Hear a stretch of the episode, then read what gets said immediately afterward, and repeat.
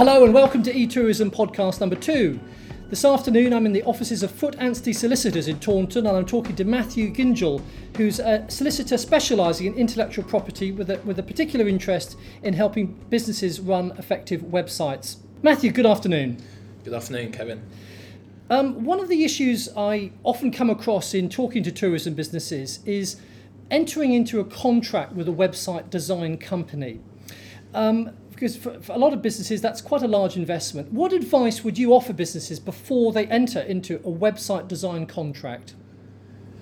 That's an interesting one, Kevin. Um, there's two things here. Uh, lots of people in the smaller end of the market ask a friend or maybe their son or something to uh, develop a website for them. Now, this is uh, brilliant from a cost saving point of view, but uh, what happens if that person is uh, away when the website goes down? Who's going to host it? Who owns the domain? So, things like that you'll need to consider. Then, if you are going to get it professionally made, say w- with a website de- design company, um, you need to consider what are you going to get for your money. Um, any contract that you have with a website developer is probably going to have um, when you're supposed to pay for various things to be developed, um, and will include a specification. Now, the specification will set out exactly what you're going to get for your money and it's clear that both people, both the developer and you as the customer, know what you're going to get for your money. I would say the other most, uh, the other important part of um, any contract with a web developer is planning an exit route. Everybody goes into every contract with best intentions of working together for a, for a, a period of years, but it's quite common that people fall out and having the ability to change your website provider is critical, especially if, um, as we have seen with a lot of tourism businesses, uh, the website becomes the most effective tool for bookings, for example. Matthew, what advice can you offer a website um, owner uh, on the use of images on their website so that they don't um, unnecessarily contravene copyright regulations on, on images they've discovered on the web?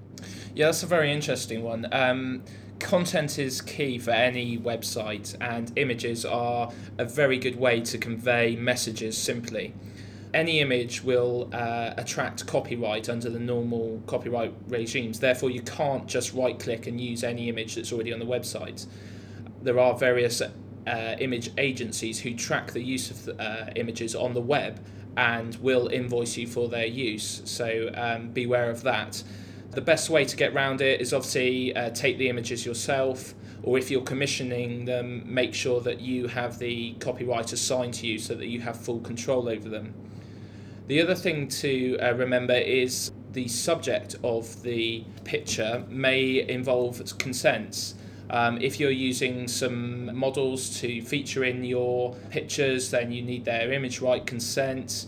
Uh, if they're general pictures of public places, say the beach, uh, for example, then if people are identifiable, you may need to get consent from them, especially if they're minors. The best way around this is to take a, a, a long shot, uh, wide angle lens, uh, so you can't see uh, people exactly and you can't make out them as individuals. Um, and that's the safest way, I would say the, the British public are, are um, adopting the web as a route to their holiday destination in, in great numbers now. 85% of the UK uh, public are planning to either book um, or research or book a holiday online.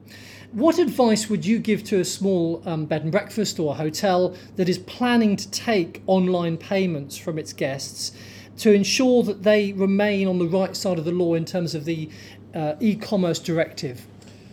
Okay, that's a, that's a pretty big question. I suppose the simple answer is by having clear terms and conditions which say when payment is due, how cancellation can be organised, what rights you, you get, when you will confirm the booking, etc. etc. Everything about trading on the web and taking payments on the web is about clarity.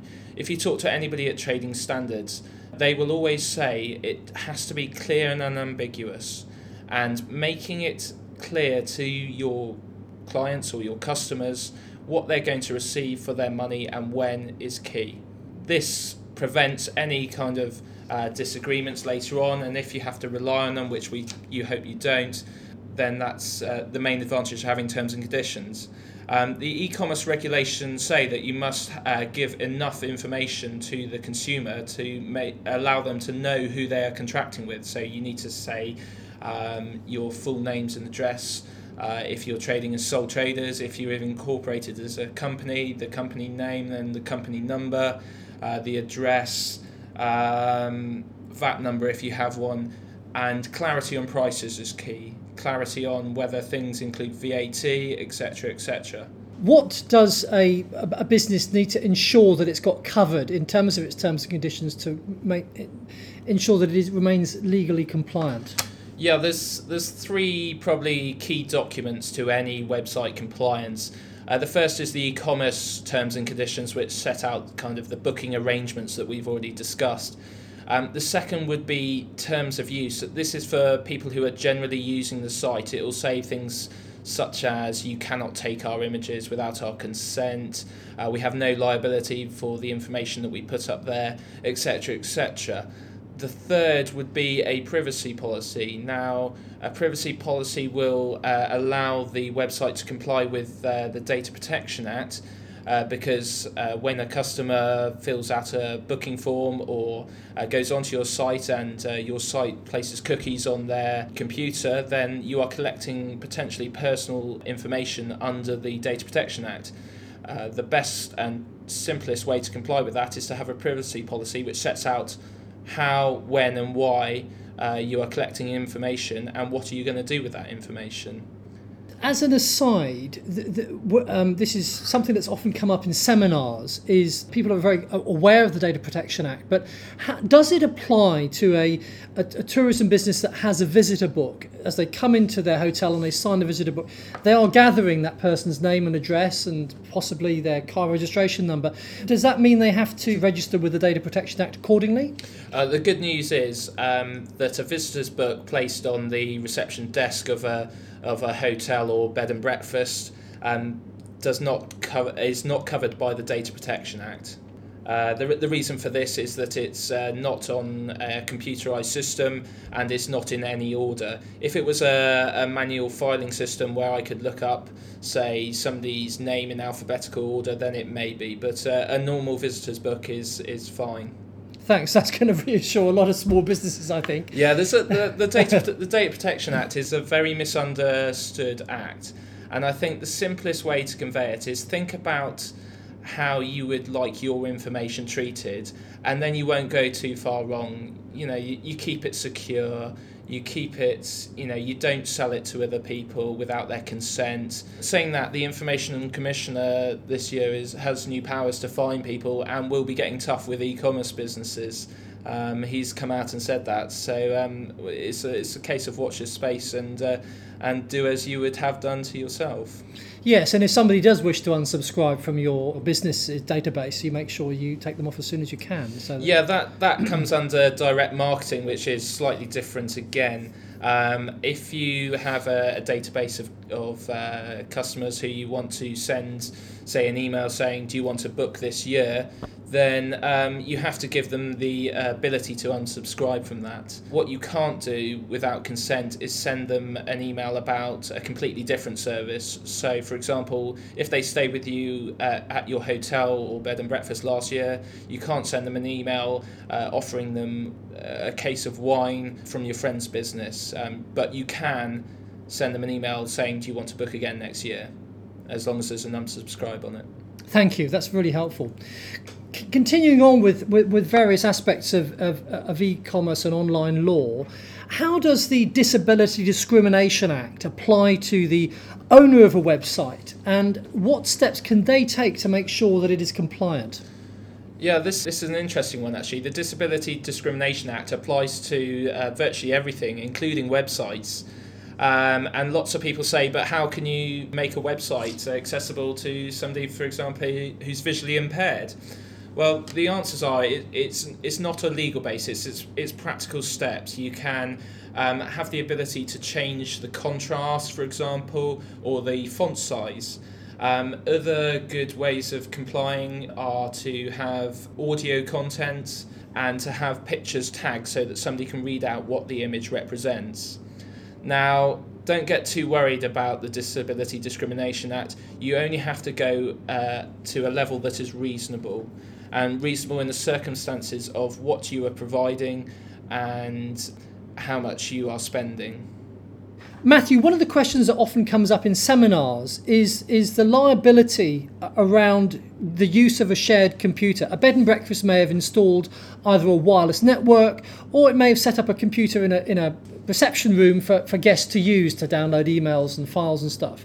Now, if a guest is, is downloading illegal music files on that computer, that computer's IP address, and so on, who is ultimately, in the eyes of the law, who is ultimately liable? Are we talking about the owner of the bed and breakfast who supplied the, provided the computer, or is it in fact the guest who's now been and gone and taken the files with them?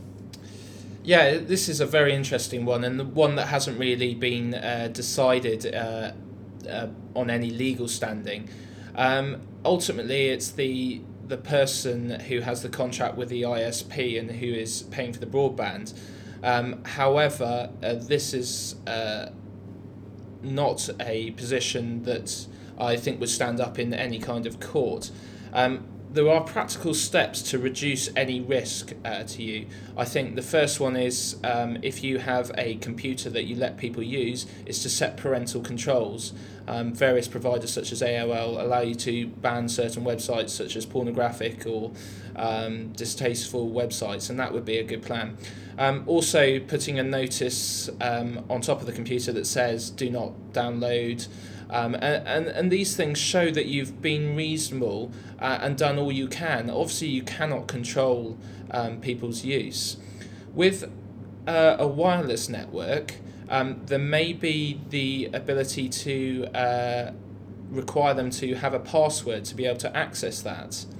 Now, when you give them the password, you can tell them in effect the terms and conditions of that use in that they shouldn't be downloading any illegal music, any illegal video content. So the, the position is unclear, but uh, the risk can be reduced uh, if the risk does lie with the, the bed and breakfast. So, what you're saying really is they should adopt a precautionary principle, have, have a sign saying clearly above the computer, do not download illegal files or whatever. Yeah, it, that, it, it, doesn't have to be too onerous. And, no. and, and usually in the information books in the rooms, it'll say the password to the the the Wi-Fi network, for example. And I just think a short sentence under there saying something that you know you must not use this for any illegal or immoral purpose. I think that does puts people on notice of the terms of the use.